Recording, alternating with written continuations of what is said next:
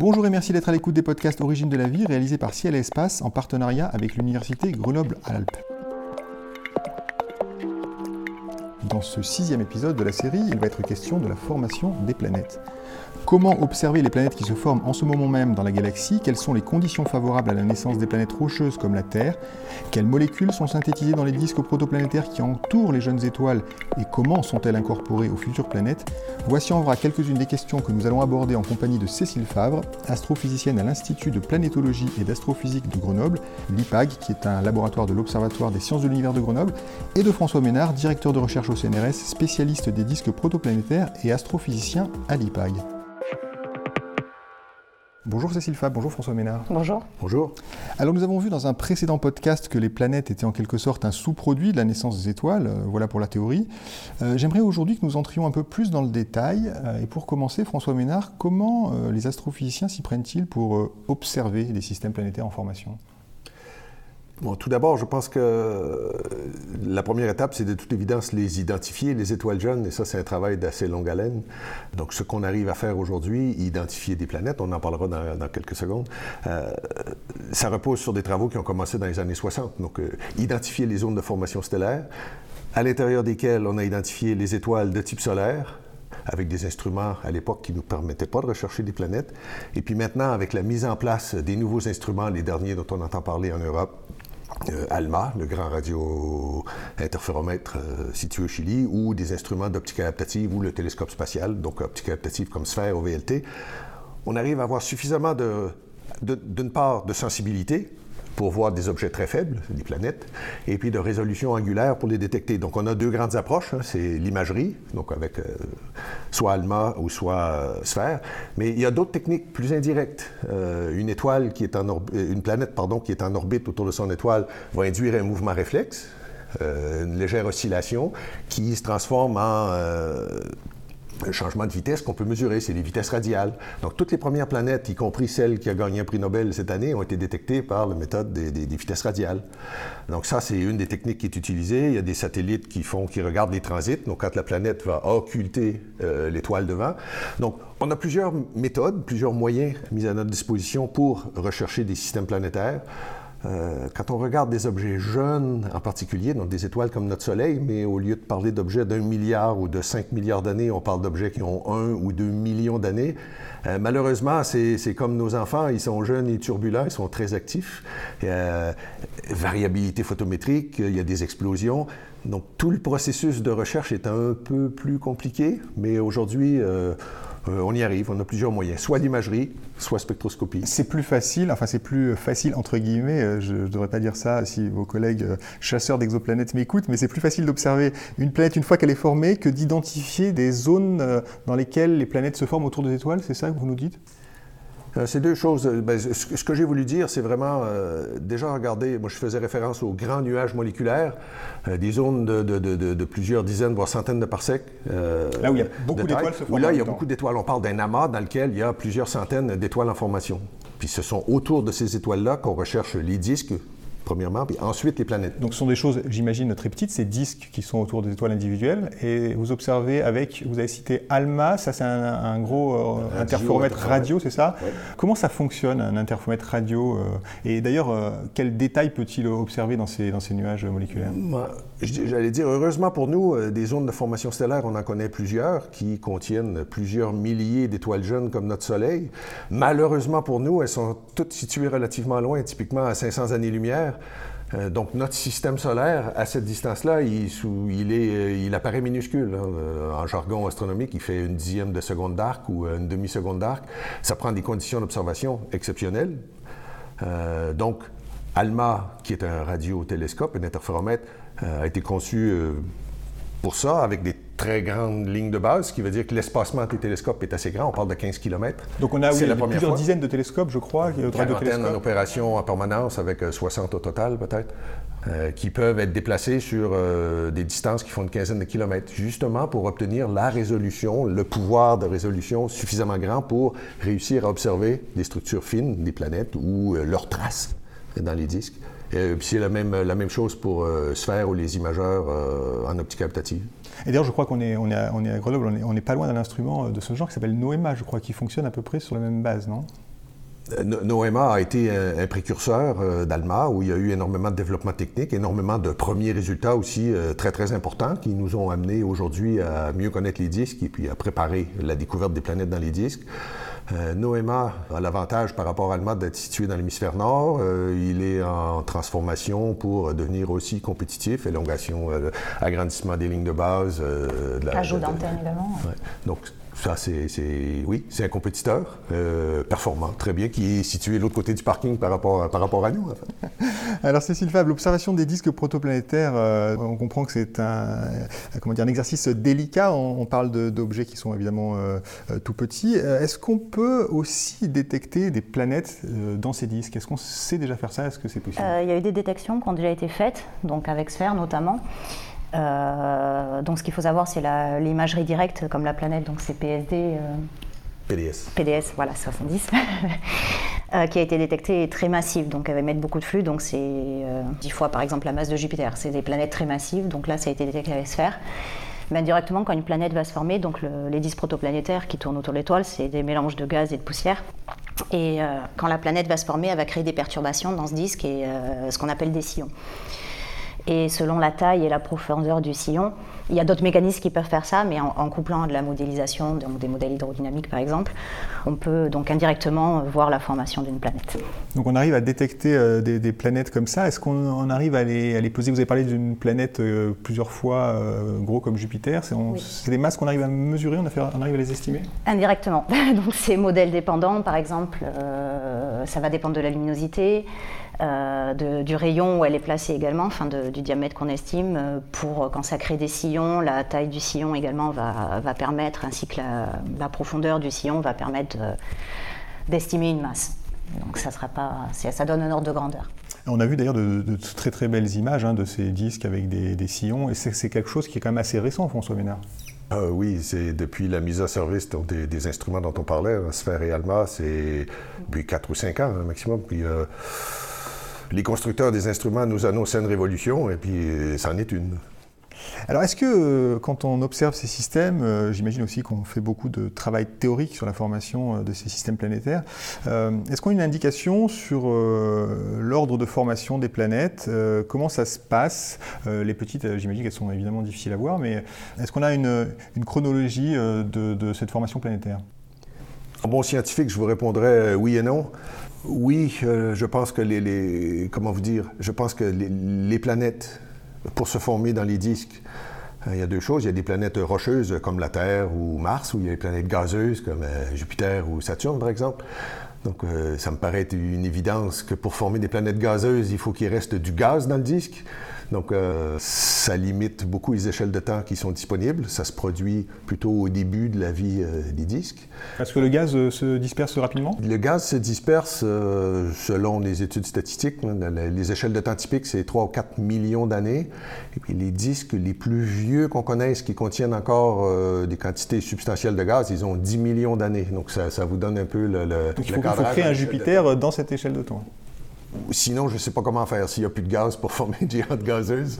Donc, euh, oui, c'est quelques millions d'années pour former une, gazeuse, géante gazeuse. Par contre, une fois que le gaz a été dissipé, et on travaille activement pour comprendre les mécanismes de dissipation, c'est pas complètement évident euh, de le faire, il reste sans doute beaucoup de poussière, puis en particulier euh, peut-être des gros corps, des comètes, des météorites, des astéroïdes, qui, eux, peuvent continuer à, se collisionner, à se frapper les uns les autres et continuer à grossir. Donc, les échelles de temps pour construire des planètes rocheuses, sans gaz, peuvent être beaucoup plus longues. On peut s'étirer, ça peut s'étaler sur euh, quelques centaines de millions d'années, en fait, dix fois plus long. Donc là, il y a vraiment deux échelles de temps différentes. Par contre, au début, le processus, il est vraiment simultané. Euh, les planètes gazeuses et les roches se, forment en même temps. Est-ce que le fait que, les planètes géantes se, forment euh, donc assez rapidement, manifestement, je me dis ça a une influence sur le, sur le reste Est-ce que la formation de planètes géantes pourrait empêcher ou au contraire favoriser la, naissance des plus petites? Est-ce que vous avez des indications à ce propos, François Ménard? Euh, Oui, je pense que l'impact est assez fort. Déjà, euh, le fait de mettre une planète géante dans un disque, ça crée une grosse perturbation, donc des sillons énormes s'il y a plusieurs planètes, euh, qui empêchent euh, le gaz et la poussière de migrer euh, plus avant, soit vers l'étoile ou soit vers l'intérieur du disque pour former d'autres planètes. Ça, c'est une chose. Ensuite, il y a toute une interaction dynamique. On peut citer par exemple le modèle de Nice, qui est le plus populaire aujourd'hui pour euh, expliquer l'évolution des systèmes solaires comme le nôtre quand ils sont jeunes. La présence de planètes géantes est fondamentale. Et puis l'évolution de leurs orbites, en particulier quand elles, quand quand les orbites deviennent de plus en plus grandes, finissent par complètement perturber le, le disque originel et le dissiper puis former ce qu'on appelle dans notre jargon euh, la ceinture de Kuiper, le nuage de Oort, euh, les ceintures d'astéroïdes. Donc, on pense aujourd'hui que la structure, l'architecture de notre système solaire est complètement liée à l'évolution des planètes géantes dans le disque et de leur présence, donc. Est-ce qu'on aurait d'ailleurs observé déjà euh, des, choses, euh, enfin un système qui serait semblable au système solaire parmi les, alors pas les systèmes planétaires, là je parle vraiment des systèmes en formation. Est-ce que vous avez déjà observé, est-ce qu'il a déjà été vu des systèmes en formation qui ressemblent à ce qu'on imagine avoir été le système solaire? Personnellement, je pense que oui. On commence déjà, soit par vitesse radiale ou par transit, à, connaître autour d'étoiles comme le Soleil des systèmes euh, solaires ou stellaires où il y a plusieurs planètes. Euh, dont une géante et des planètes de type Neptune. On n'a pas une vision encore complète des planètes comme la Terre, parce qu'elles sont trop légères, pour elles ne laissent pas des signatures suffisamment fortes, mais euh, des objets comme Jupiter ou Neptune, ou même des super-terres, quelquefois la masse de la Terre, on en connaît plusieurs, dont des systèmes avec multiples planètes. Donc oui, la réponse est oui, des systèmes qui ressemblent à notre Soleil, avec euh, des planètes, euh, sans doute. Cécile Fabre, vous avez le même point de vue? Oui. Tout le monde est d'accord pour dire qu'en fait, on est en train d'observer des, des systèmes d'information qui pourraient ressembler un jour à terme à ce qu'est le système solaire. Oui, ou aider à comprendre. Euh, on peut même aller peut-être un, peu plus loin. Si on regarde la taille de notre propre système solaire, même s'il est très âgé, à 5 milliards d'années, euh, et typiquement une trentaine d'unités astronomiques euh, pour Neptune, une centaine d'unités astronomiques jusqu'à la fin de la ceinture de Kuiper, le nuage de Oort beaucoup plus à l'extérieur, plusieurs milliers, voire dizaines de milliers d'unités astronomiques. C'est tout à fait comparable à la taille des disques protométaires qu'on observe aujourd'hui. Donc l'analogie est vraiment surprenante. Euh, puis bon, et, euh, suggère fortement que les systèmes sont similaires. Est-ce que, et vous avez parlé, euh, François Ménard, d'une naissance, au début de ce podcast, de naissance d'étoiles ensemble. En fait, les étoiles naissent rarement seules, en fait. elles commencent souvent leur vie dans, des amas. Est-ce que le fait qu'une étoile puisse naître à côté d'une autre peut avoir un impact sur la formation de son système planétaire? Oui, c'est intéressant que vous posiez la question parce que c'est un domaine de recherche qui, à mon avis, a connu un renouveau récemment, parce qu'avec euh, les instruments dont on parlait, Sphère ou Alma, on observe des disques avec une finesse euh, bien meilleure que ce qu'on avait avant. On commence à voir toutes sortes de traces de sillons euh, ou de gaps dans notre jargon, donc des anneaux, si vous voulez, ou des bras spiraux. Et une façon de les expliquer, c'est les planètes. Mais ce n'est pas la seule façon. une autre façon d'expliquer des disques qui seraient perturbés dans ce cas, c'est qu'il y a eu justement un passage rapproché, une interaction ponctuelle entre deux étoiles, un flyby en anglais. Euh, donc ça, c'est un domaine de recherche qui est euh, relativement actif. On a d'ailleurs des collaborateurs qui débarquent cette semaine pour travailler là-dessus, pour essayer d'expliquer des observations euh, qu'on a obtenues récemment, en plein sur cette thématique. Donc en fait, on a un, environnement qui est euh, quand même assez complexe et du coup, on peut imaginer que les systèmes planétaires formés sont euh, assez divers. Ça, colle assez bien avec l'observation de vos collègues qui voient des systèmes planétaires euh, très variés. Est-ce que ça peut être lié justement à ces environnements compliqués? C'est une bonne remarque, j'allais vous dire. dans ce que je viens de vous dire, il manque un élément important au début, à l'époque de la formation des étoiles, donc à la formation des planètes, euh, elles se forment toutes dans des amas, où les densités stellaires, où le nombre d'étoiles par volume est relativement important. Donc la fréquence des collisions ou des passages rapprochés sont relativement élevés. Euh, l'amas typique est suffisamment dense pour qu'une étoile ait une chance non nulle d'avoir une rencontre au cours de sa, jeune vie. Il y a d'autres amas plus, plus diffus où là, c'est moins certain. la, communauté n'est pas complètement d'accord sur euh, la fréquence des rencontres proches. Euh, donc, ça va vraiment dépendre du temps. Donc, je pense effectivement que, comme vous le soulignez, que si où l'impact des rencontres, ou leur importance est beaucoup plus importante très tôt dans la vie des étoiles, peut-être quand les, quand les planètes se forment, euh, beaucoup plus tard, euh, un peu moins. il y a peut-être d'autres traces aussi, quand on pense à notre propre système solaire, on, y trouve des éléments radioactifs, l'aluminium 26 ou le fer 60, où on n'a aucune idée d'où ça vient. Puis la théorie à la, à la mode, c'est qu'il y a eu une explosion de supernova relativement proche de notre système solaire en formation. Qui nous a exporté un certain nombre d'éléments radioactifs qui ont été incorporés dans les météorites puis dans les, objets du système solaire. Donc ce serait aussi une autre trace de rencontre. Donc on a une influence euh, de l'environnement dynamique, mais aussi éventuellement euh, chimique. Justement, Cécile Favre, dans un disque protoplanétaire hein, qui est constitué de, gaz et de poussière, finalement un peu comme un nuage interstellaire, mais il y a quand même une différence de taille. On se trouve à proximité d'une étoile. Comment l'étoile centrale, elle impacte la chimie qui se déroule dans ce disque? Alors l'étoile centrale va, impacter. Alors ce qu'il faut savoir, c'est que le disque étant quand même euh, très proche à très loin de l'étoile, donc elle ne va pas impacter, euh, selon la distance qu'on situe dans le disque, elle ne va pas impacter pareil. Et en même temps, il y a également un système de couches. Si vous prenez sur un, triangle, par exemple, vous avez le plan du disque qui va être très froid, euh, tout sera glacé et la surface du disque qui sera ionisée justement et sous l'influence de l'étoile. l'étoile peut émettre, il y en a qui vont être plus, plus actives en, en rayon UV ou en rayon X. Euh, donc ces rayons vont ioniser les couches supérieures, mais vont également pouvoir pénétrer le disque dans les différentes couches de gaz et de poussière. Ça peut permettre d'activer une certaine chimie en phase gazeuse, mais également jouer un rôle sur la poussière. Donc la poussière, c'est des agrégats de, de de carbone recouverts de glace d'eau et de petites couches moléculaires. Et ça peut induire des réactions chimiques à la surface du grain, ou ça peut permettre de désorber certaines molécules formées à la surface du grain en phase gazeuse. Donc ça va influencer la chimie. Donc on a, des, on a des grains, vous êtes en train de nous expliquer euh, finalement un disque protoplanétaire. D'abord, il ne faut pas le voir comme un disque, mais c'est quelque chose d'un peu évasé. C'est un peu évasé, voilà, c'est une structure à, évasée. qu'on s'éloigne de l'étoile. Voilà, ouais, à fur et à mesure, c'est plus évasé. Voilà, c'est stratifié également, parce que selon la couche, euh, donc il y a il y aura une couche froide, il y aura une couche euh, chaude, une couche plus ou moins chaude et très chaud alors en surface, euh, par exemple. Et plus c'est près de l'étoile, plus c'est chaud. Donc on a une, influence euh, énorme, évidemment, de, l'étoile centrale. Ça veut dire qu'on observe des espèces moléculaires différentes selon où on regarde? Est-ce qu'on a cette capacité aujourd'hui, d'ailleurs, de sonder les disques dans cette dimension en longueur, si j'ose dire? On peut sonder les disques. Alors, euh, on est limité par la taille de l'instrument parce que ce qui nous intéresserait, c'est regarder vraiment au plus près de l'étoile. Donc, il faudrait de la très très haute résolution angulaire. Euh, comme François vous expliquait, les, les, disques sont loin, ils sont petits, donc. Euh... Il faudrait un super ALMA là pour le coup. Voilà. Bon, avec ALMA, on arrive quand même. Mais voilà. Donc, euh, par exemple, c'est très très dur d'accéder là, où on pense la distance où, où est la Terre. C'est très dur d'accéder à ces rayons-là. À, à ce rayon-là.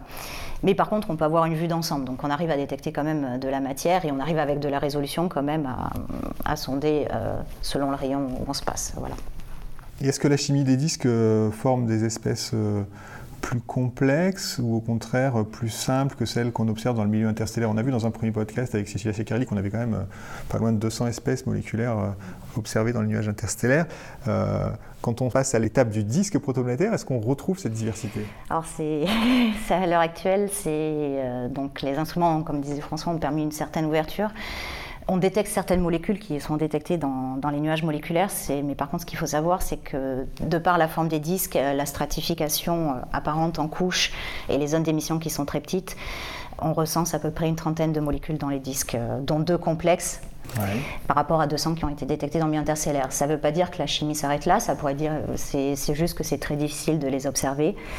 Et euh, donc. Euh, on y arrivera, mais c'est voilà, c'est. Ça, c'est un, des buts de, que poursuivent les radioastronomes. Voilà, c'est par exemple, je là, je c'est mon sujet de travail sur les disques protoplanétaires.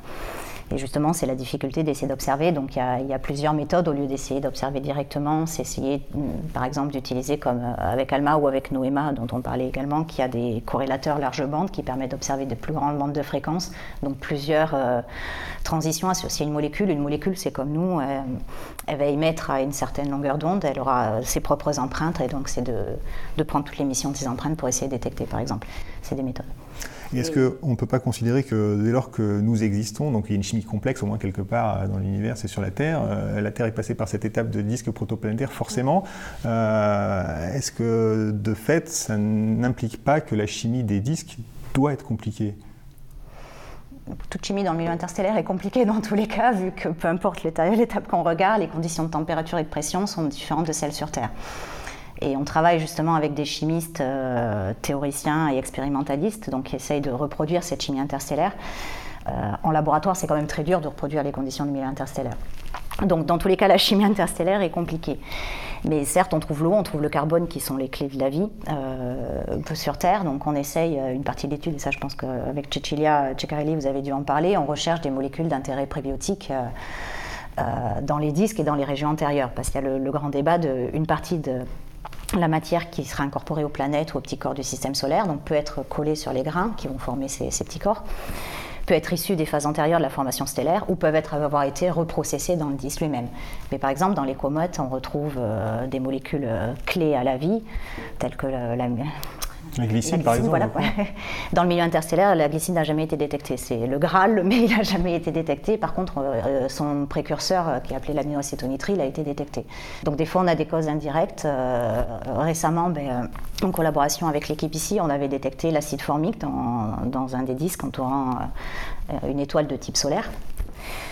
donc l'acide formique a le, groupe carboxylique qui est un aimant clé également à la vie. Donc il y a des briques de molécules qu'on détecte un peu partout. Donc on comprend bien qu'il y a beaucoup de questions qui se posent, mais que vous êtes quand même sur la bonne piste. Enfin, on a l'impression, en tout cas, vu de l'extérieur. Très bien. Écoutez, merci beaucoup. Cette émission euh, s'achève. Merci à vous, Cécile Favre. Merci, François Ménard, d'avoir participé. Le prochain épisode de la série Origine de la vie sera consacré à la recherche des planètes extrasolaires dans la zone habitable de leurs étoiles. À très bientôt à l'écoute de nos podcasts.